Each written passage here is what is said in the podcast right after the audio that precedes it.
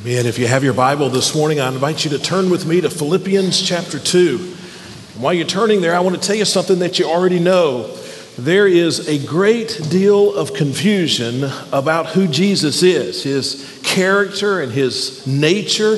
If you look at uh, people who are outside of the faith, if you just look at secular people today in America, you, you see that they have many different views of Jesus. Some believe that he was a teacher uh, who just brought maybe a new voice to what it meant to be a moral person, and that uh, the heritage that we get from Jesus is just his, his teaching, his viewpoint in life. Some secular people would suggest that Jesus was a philosopher and uh, he, he taught us how to think and, and, and, a new worldview, if you will. Some people, uh, secular people, believe that uh, Jesus was a political leader, a change agent, if you will. There's a lot of confusion amongst secular people about who Jesus is. But even if you look at religious people, uh, people who do believe that there is something that is supernatural, those people also disagree about who Jesus is. Uh, if you look at the Muslims, they believe that Jesus was a prophet of Allah. If you look at the Mormons, they believe that Jesus was a creation of the Father who, over time in heaven, was promoted to deity, and that today he is the Son of God, but he is one of potentially thousands of sons of God. If you look at the Jehovah's Witnesses, they believe in Jesus as well, but they believe that while Jesus is supernatural, he is not divine, that Jesus was a creation of the Father. And so religious people disagree on who is Jesus. But even I think sometimes people in the church, people who would consider themselves in the Christian camp, they disagree on the identity and the purpose of Christ. For, for some people in the church, Jesus is uh, like a lucky charm. And, a, and a connection with Jesus, uh, they, they feel like will help them do better on the test. Uh, will help them somehow achieve their goals in their career, that, that somehow a connection with Jesus will help surgery go better, that, that will help the doctor's visit go better. And, and so, so Jesus is sort of like a vitamin. We don't really understand how it works, but we take them in in this vague hope that sometimes we'll be, somehow we'll be better off for it. Uh, for some people in the church, uh, Jesus is just fire insurance. Uh, we're scared of dying. And, and our hope is that somehow Jesus will make that process end differently.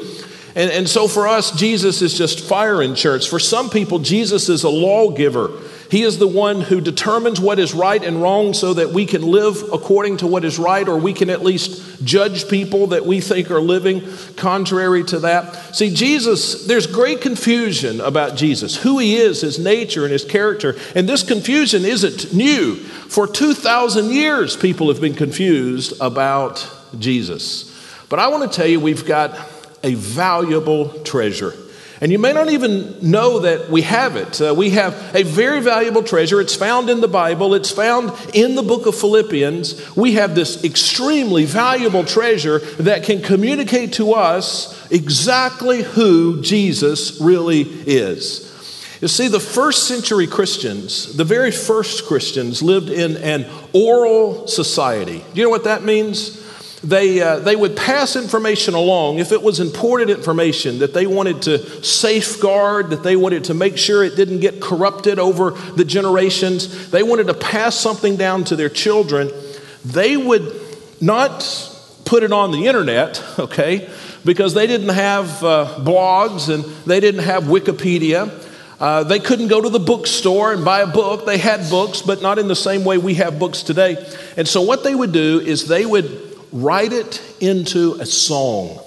And they would, they would create this song and they would describe whatever truth they wanted to pass on. And once it was a part of a song, sort of a catchy tune, if you will, and that, that they could sing to their loved ones, that they could teach to their children, then the truth was safeguarded. Then that they knew it wouldn't get changed. Then it could be passed down from generation to generation. Now, what some of the very earliest Christians did, and this is amazing some of the very earliest Christians, people who knew Jesus face to face, people likely who had seen the resurrected Christ, they decided to put to a song what they knew to be true about Jesus. And so they wrote this song, and, and perhaps this song is even earlier than the Gospels. Perhaps this song is even earlier than when the Apostle Paul became a Christian. And they wrote this song, and this is what they used to, to communicate who Jesus was to the next generation. This is the song that they used in order to safeguard the truth. You know, over years, things can get exaggerated or forgotten or confused, but this is the song that they used so that these people who knew Jesus best could say, Here's who Jesus is. Now, here's what's amazing. The Apostle Paul, when he was writing the book of Philippians, this letter to his friends at the church at Philippi, he decided to use at least a part of this song as an illustration, and he put it right in the middle of the book of Philippians. It's just six verses long, it's just four sentences long in, in the CSB Bible. It, it's, it's, we, we don't know if it's the whole song or if it's just the chorus or it's just one verse of the song. But here's the song that these very early Christians put together to communicate and to safeguard exactly who Jesus is. So, what I want us to do over the next little while is I just want us to marvel at Jesus. I want us to look at the song. I want us to see the things that these earliest Christians wanted us to know about Jesus. And I want us just to stand amazed at who Jesus is.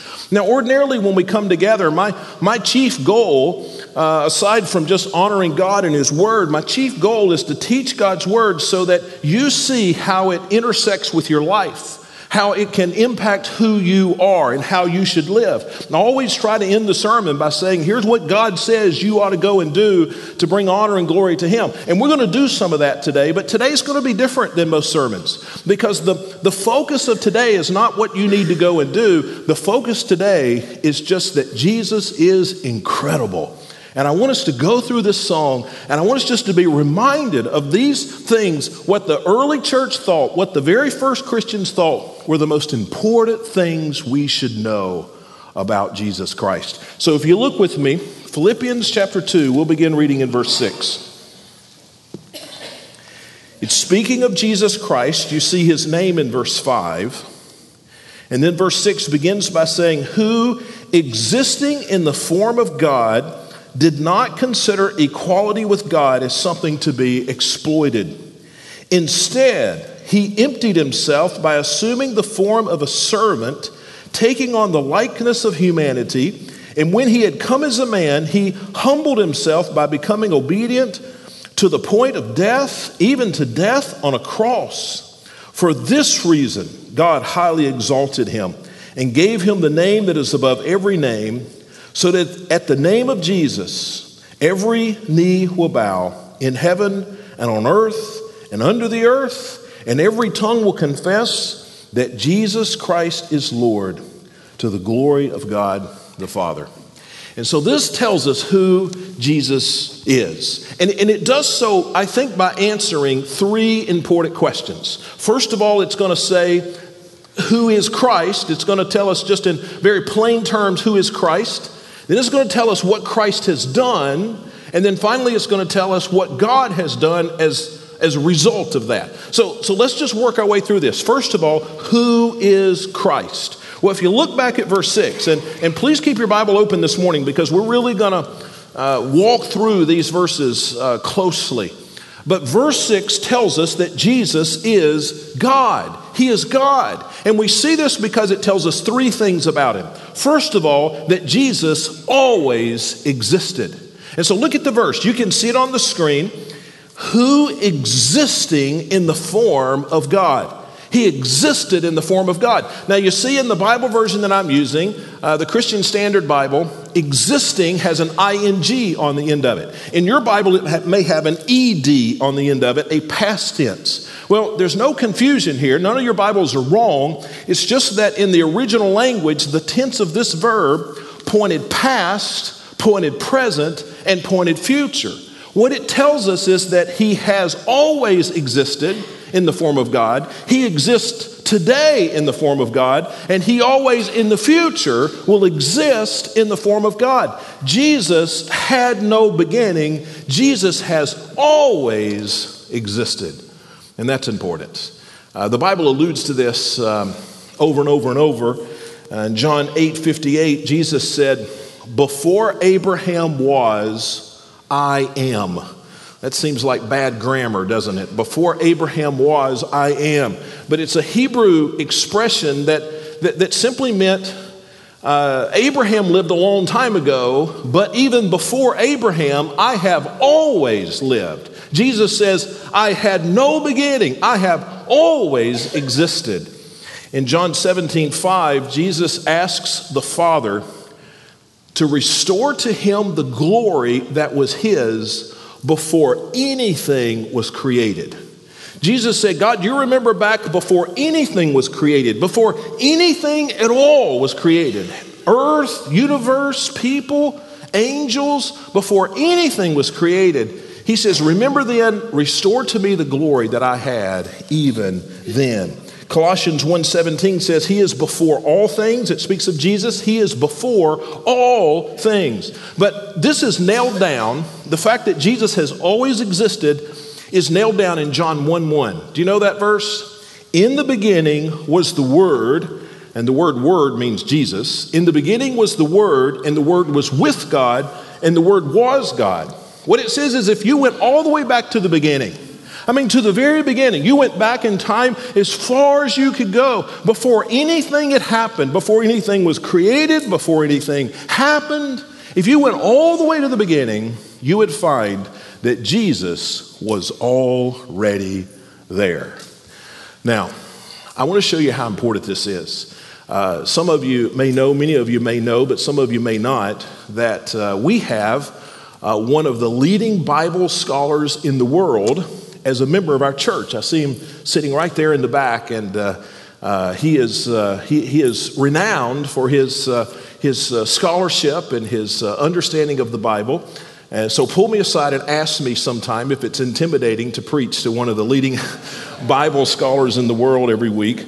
but I was, I was reading Dr. James Leo Garrett's theology book this week. And just to give you an idea of how, um, how large this, uh, this set is that he wrote on systematic theology, I was reading volume one, page 693, and he wrote something about Philippians chapter 2, verse 6. And it's something I had not read anywhere else, and I thought this is worth pointing out. He points out the fact that if you look at any major heresy. You know what a heresy is? A heresy is when people get uh, the Bible really wrong. I mean, they are really off track.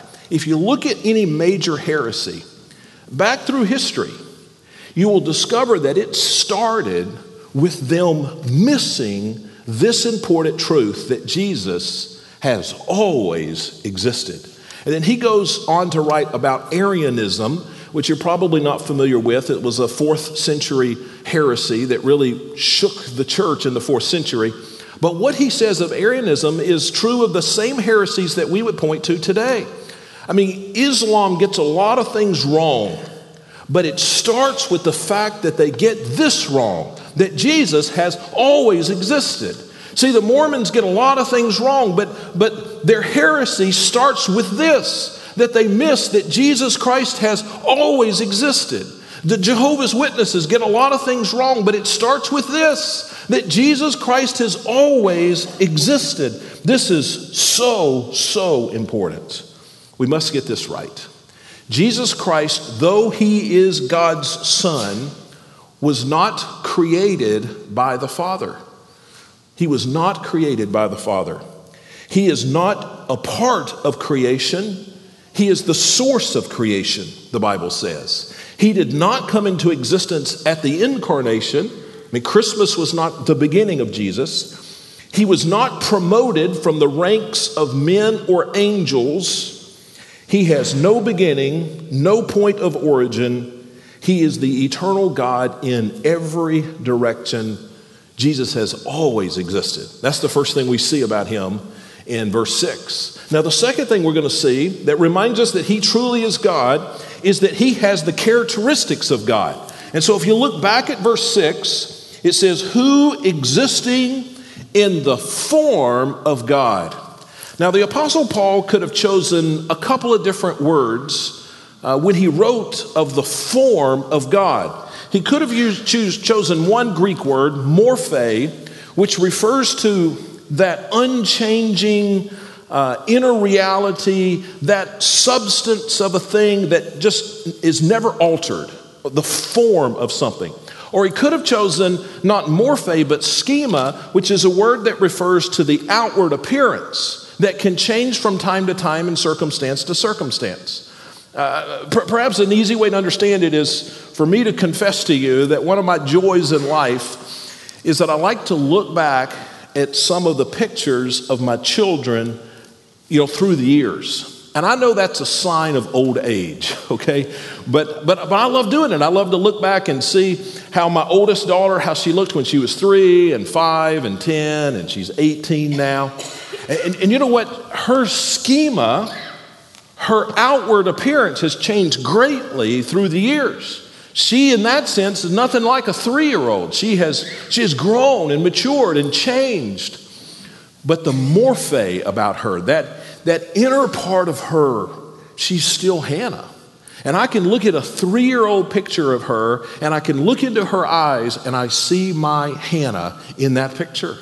And I can look at an 18 year old picture of her and I can see in those eyes, it's still my Hannah.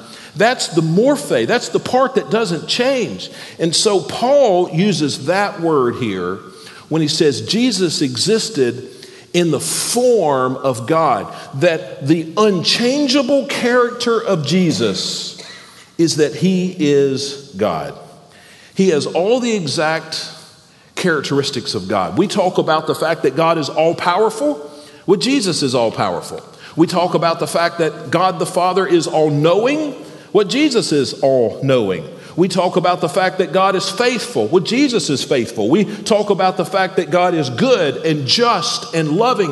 What Jesus is good and just and loving. Jesus is in the unchangeable form, the very essence of Jesus, he says he is God.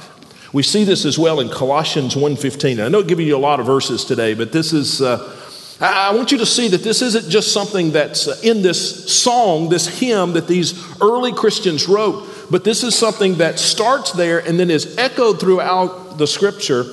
And so in Colossians 1:15 it says, "He is the image of the invisible God, the firstborn over all creation." Jesus has the characteristics of God. Now, the third thing we see, we're still right here in verse 6, is that he is equal with God, who existing in the form of God did not consider equality with God, if you see in verse 6, as something to be exploited. Equal here means that two things are the exact same size, quantity, quality, character, and number. They are exactly the same. Not one superior than the other, but they are the same. And again, we see this in, in Scripture. Colossians 1.19, God was pleased to have all of his fullness dwell in Jesus. And then Hebrews 1.3, the Son is the radiance of God's glory and the exact expression of his nature. In every way, Jesus is equal to the Father. Jesus is equal in the Father's riches. I mean, the Father is rich, right? Jesus is rich. The Father is powerful. Jesus is equally powerful. The Father is to be honored. Jesus is to be equally honored. The Father has freedom. Jesus has freedom. We need to be careful that we don't think of Jesus as a junior version of the Father. Like there's God the Father, and then there's Jesus the Son, and somehow he's inferior. That's, that's not what the Bible teaches. We, we shouldn't think of Jesus as a limited version of the Father. We shouldn't think of Jesus as just an emissary of the Father. And listen, church, this is, this is important. It may seem like just some fine points of theology, but this is critical. Uh, Jesus presented himself as equal to God. In, in fact, uh, when they criticized Jesus in John 5:18, I'll just read this to you. I don't think it's on the screen. Here's what they accused him of. They said, not only was he breaking the Sabbath, but he was even calling God his own Father, and he was making himself equal to God. So Jesus claimed to be equal to God. Now, is this important? Well, John in 1 John 2 said that if you deny that Jesus is God, that you can have no part in him. You are not a child of God if you get this wrong and you deny that Jesus is God. And then in 2 John, John writes that if you deny that Jesus became flesh and that he also became a man, if you get that wrong, then you are not a child of God. Now, you can get some things wrong and it'll work out. But the Bible says if you get this wrong, you cannot be a child of God. Jesus is God.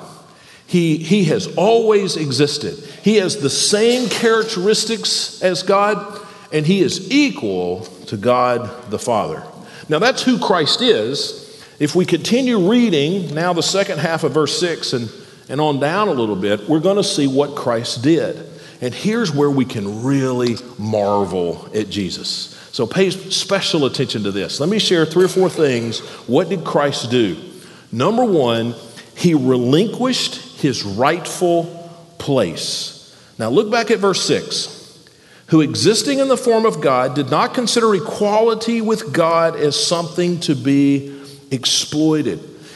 Jesus saw his status as God. Jesus is equal with God, but he didn't see that, the Bible says, as an opportunity for it to be exploited. What that means is he didn't see his status as God as an opportunity to benefit himself. He saw, listen to this, his status as God as an opportunity to bless other people. I want you to see how extraordinary this is. I want you to see how unlike us this is. Jesus had all the power and all the riches and all the freedom and all of the all of the prerogative. Jesus could have done whatever Jesus chose to do. And Jesus saw that wealth and power and prerogative and he said, "Here's what I want to do. I want to take that and not be a blessing to me, but to be a blessing to the people who will live on the earth."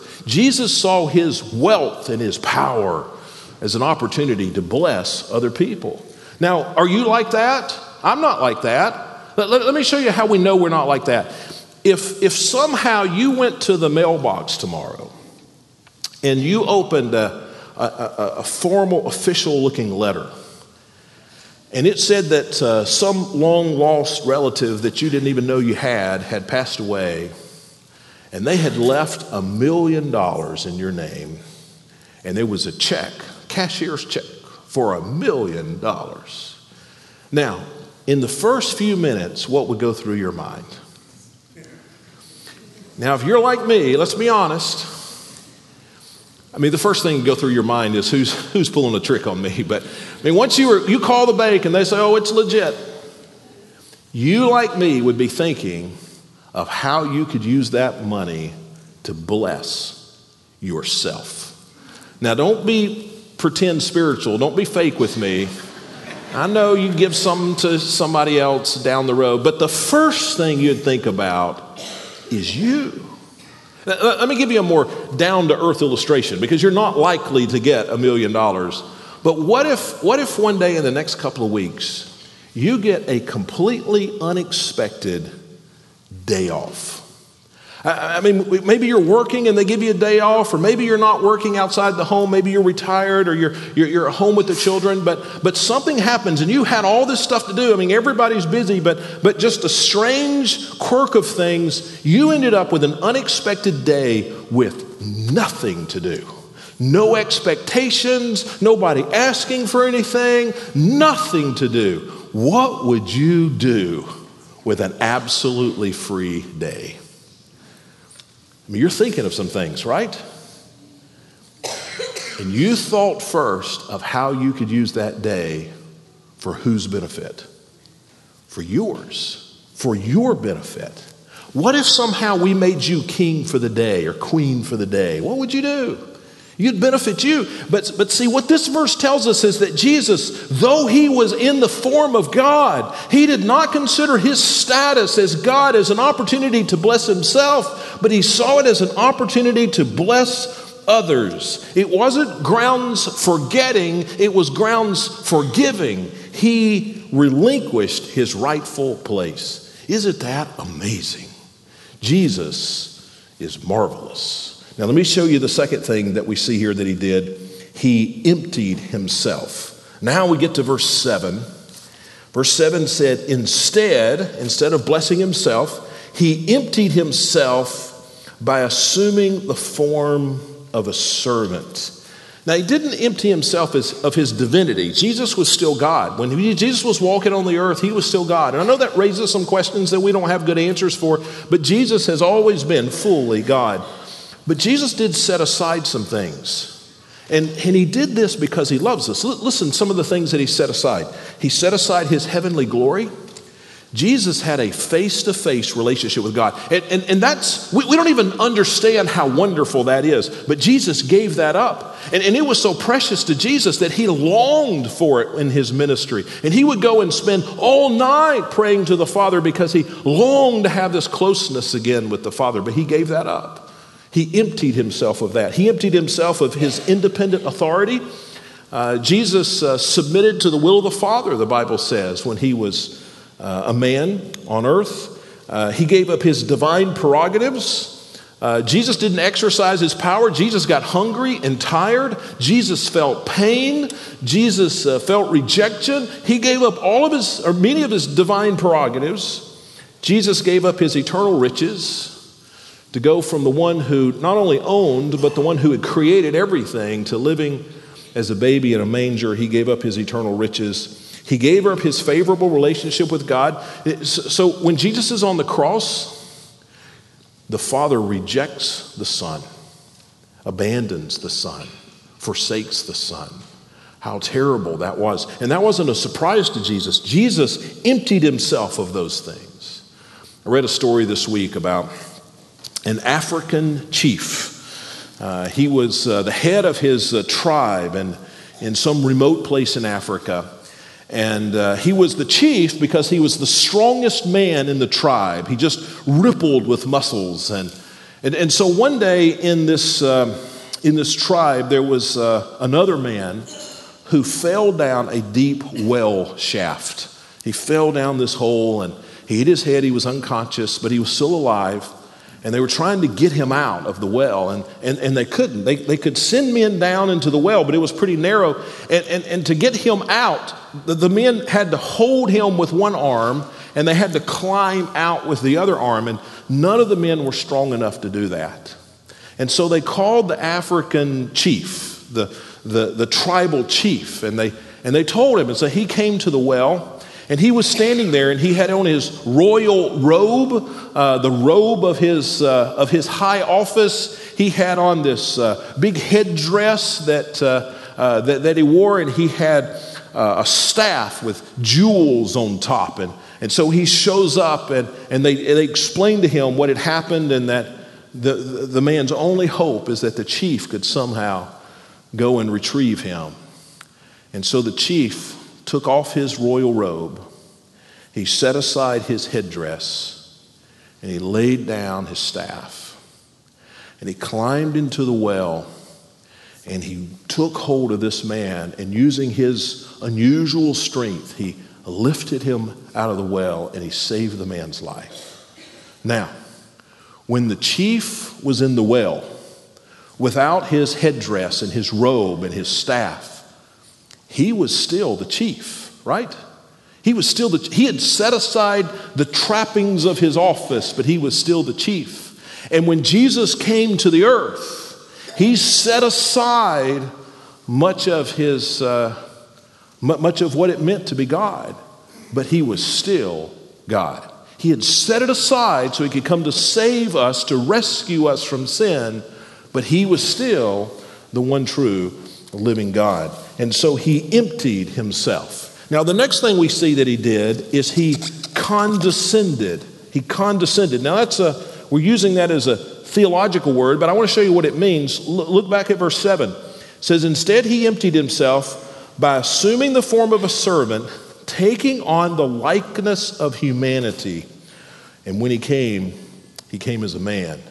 Now, we know because the Christmas story, we know that Jesus became flesh, and we think about the cute little baby in the manger and all the, uh, the, the, the, shepherds and, and, and, the scene, okay? We, we, we see that, but we have made it into this uh, nice, almost romantic kind of thing that God loves us by sending this sweet little baby. But, but, but I want you to see uh, the truth. I want you to see this from, from, from God's perspective, from Christ's perspective. Jesus was God, He is God. And, and, Jesus, as God, humbled Himself, He condescended to us to, to, to become a man. And, and, and that's a big deal.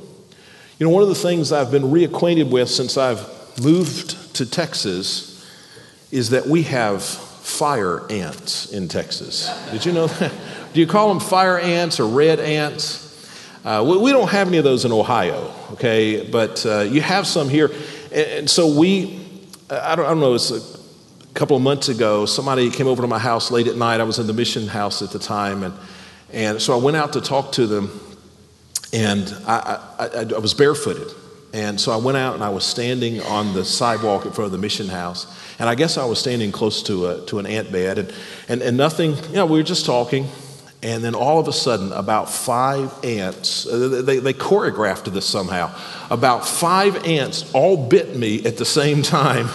And uh, you, you know what that feels like. It catches your attention, right? Ooh, what's going on? And I quickly dispatched those five ants to ant heaven or ant hell. I don't know which direction they go, but uh, listen, I, I, I, I, don't like fire ants. Don't, uh, don't tell Charles Poole this, my uh, real estate agent, but when I was uh, trying to buy a house recently, I snuck over in the middle of the night and I uh, took ant poison and I treated all of the yard. There were all these ant beds. I thought, well, it's not my house yet, but I'm either going to bless the bank or I'm going to bless myself, but I'm going to kill every ant on this piece of property. But you know, honestly, I don't have anything against ants. I mean, it's not like this vendetta, you know, my dad and their dad, you know, it goes way back. I mean, there's nothing like that. Um, I mean, if we could just have a truce, I mean, if we could have a treaty, if they'll leave me alone, I'll leave them alone. I'm not out to get the ants. I mean, I know I killed 100,000 of them a couple of weeks ago, but I, I am not out to get them. I, if, if they'll leave me alone, I, I promise, I'll, I'll leave them alone. But how could I possibly communicate that to the ants? How could I let them know that, you know, that there's not this uh, grudge match? I mean, we could just work something out. Well, I can stand over the ant beds and yell, uh, but I don't think that would be very effective.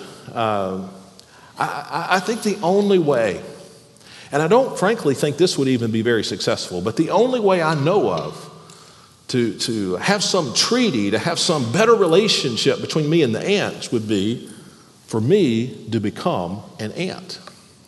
Like I said, I don't even think that would be very successful. I don't think I could talk millions of ants out of my yard and into the neighbor's yard, but, uh, but I might be able to rescue a few.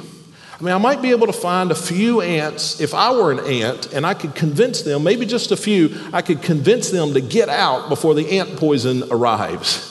You know, I could save maybe a few. But let me be honest with you.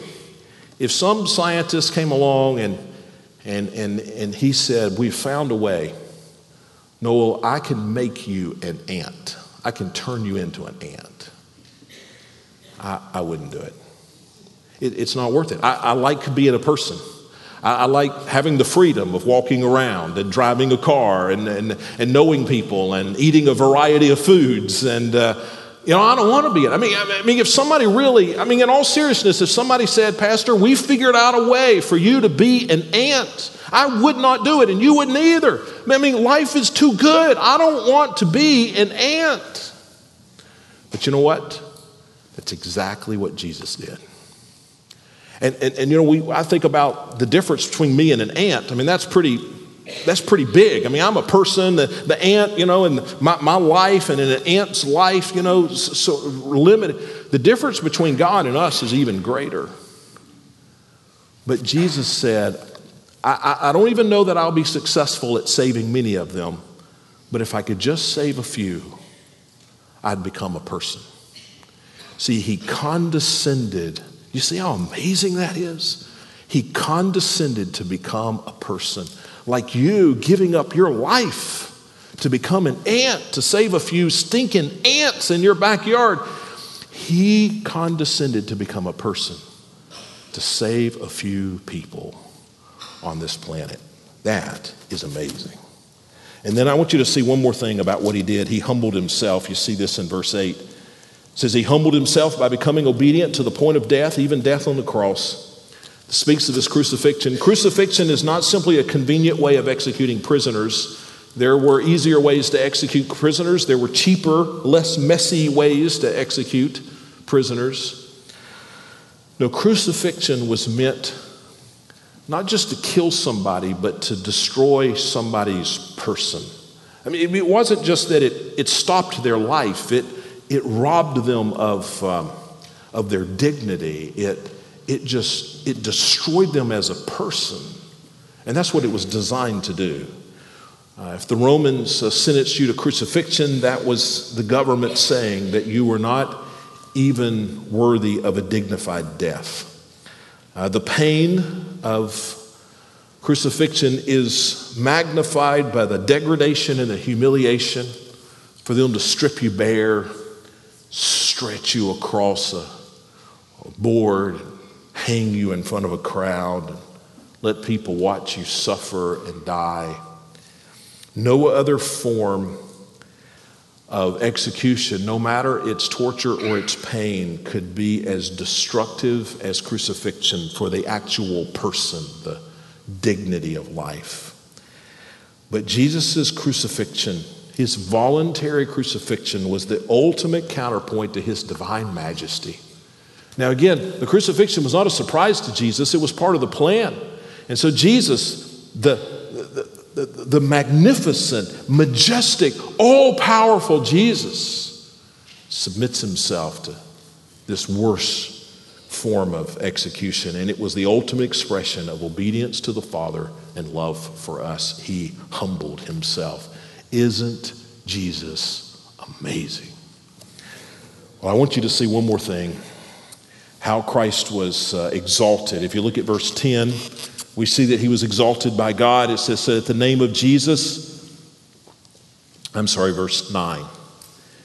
For this reason, God highly exalted him and gave him the name that is above every name. So, um, so he was exalted by God. God gave him his highest honor. That's, uh, th- th- that's something. You, you, you do something that's, um, uh, you, you, do your best at something, and, and, and you're somebody who is uh, uh, of some lower status than you compliments you, that means a little bit. But if someone who is world class at whatever you've done compliments you, that means a whole lot. And Jesus was exalted by the Father but notice it says that he gave him a name which is above every name. What does that mean? What name? How can a name be above another name? You take the name Amy and you take the name Cindy. Which name is above the other? I guess Amy comes first in the alphabet, but Cindy's a bigger name. I mean, I don't, it doesn't even make sense that one name would be an, above another name. So, what does he mean when it says that God gave Jesus the name which is above every name? Here, the word name means title or position or rank. God said, the Father said, Jesus, you are the highest ranking. I acknowledge that, that, that, there is no one superior, nothing greater than you. He was exalted by God. But it says in verses 10 and 11 that he'll be exalted by everybody. Look at that again. So that the name of Jesus, every, every knee will bow in heaven and on earth and under the earth, and every tongue will confess that Jesus Christ is Lord to the glory of the Father. Think about that. It says everybody will confess that Jesus is Lord. Does that mean everybody will be saved? Have you ever wondered that? Does that mean at the end everybody will confess and so everybody is saved? We had people this morning confess that Jesus was Lord as they were baptized. And, and, and the Bible says if we will confess with our mouth that Jesus is Lord, that God will save us, adopt us into his family. So, so does this mean that everybody will be saved? No. You see, today we have an opportunity to confess Christ as Lord because we love Him, because we are thankful, grateful for His grace and mercy. But there will come a time when you won't have that choice. There will come a time when God will reveal Jesus in all of His holiness, in all of His power, and His majesty. And you will have no choice. It will be so awesome. I mean, in the real sense of the word awesome, it, will be so overwhelming. Every, every tongue will confess, every knee will bow. It, will just be, it, it'll be so brilliant, so amazing that, that, that we, won't, we won't necessarily bow because we love him, but we will acquiesce to his great power. And that's a great thing, but it reminds us that it's only today that we can respond to Jesus out of love. And it's only the expression of love that leads someone to becoming a part of the family of God. You know, let me explain it this way. If I, now you, have been sitting for a long time, and uh, most of you, just a couple of exceptions, most of you have been very respectful. You know, you've sort of faced forward, you haven't carried on a conversation. And, and I guess that's out of respect for the church and the position of pastor and the word of God that we're teaching because it was voluntary. You could respect or not respect. You could have done something else or, or, or, or you know, played gin rummy back there, I guess. I mean, you, it, it, was your choice. I mean, you have, you have demonstrated respect by choice. And so I can properly evaluate that and say you respect one of those things, either the church or the office of pastor or, or the preached word of God. But now, let, us say if we did it this way if I, if I would have come in here at the beginning of the message with a machine gun, okay? Now, I mean, don't take this too seriously. I don't want anybody to write a letter, but I, I come in with a machine gun and I say, now listen, you're going to pay attention to everything I have. I don't want any moving around. I don't want anybody talking. I don't want anybody playing solitaire. And if I see you, I'm going to shoot you right here. And just to convince you that I'm telling the truth, I pick about three of you and I just go ahead and shoot you right now, okay? And then I'm standing here, I'm keeping my eye on the choir. and I start preaching with this machine gun. Now, now you're going to sit still and pay attention? You are. But do I know that you're paying attention because you respect the office of pastor of the church and the Word of God? No, because there's a pretty good chance the reason you're paying attention is because you don't want to be next, right? I mean, you've just evaluated the situation and thought, well, for the next hour, it'd just be smart for me to keep my mouth shut and keep my phone in my pocket. Because when the power goes up, you know, the more power I show, the less choice you have.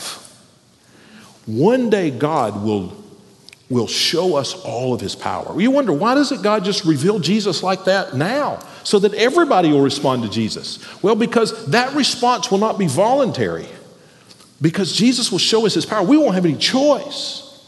So, so there's something about Jesus' majesty and beauty and holiness that's shrouded today, so that you and I can choose to love and follow Jesus.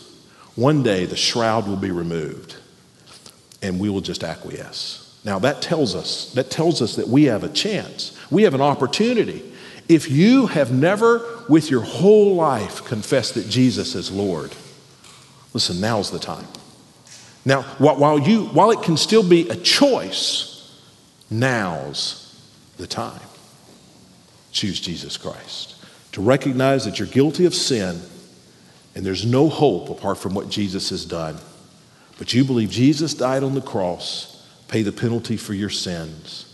And so you trust in that and surrender to Him, make Him the Lord of your life.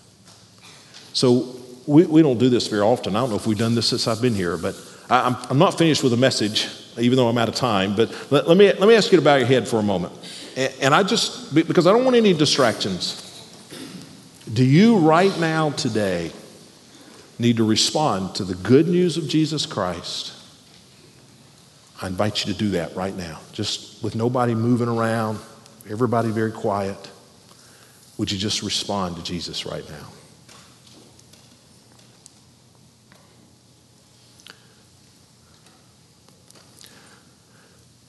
Now, Father in heaven, uh, as people have, um, have responded perhaps today, I am thankful that Jesus is faithful to save everyone who reaches out. And I pray that you change lives, that you change hearts, and that you would be glorified in who we are. Jesus is amazing. Jesus is amazing. Let that draw us to Him such that our lives are changed forever and ever. We pray this in Jesus' name. Amen. Now, Paul did use this, uh, this to illustrate a point, and um, I'll let you find that yourself. So you read Philippians 2, verses 3, 4, and 5, and you try this week to find the point that Paul was making as, uh, as he used this uh, incredible song, this hymn that tells us about the nature of Christ. But I want us to stand now, and I'm going to ask uh, Andre to come. If you need to come forward and make a decision or to pray or counsel with somebody, we'll be standing right here. We invite you to come. So let's sing and, and just worship Jesus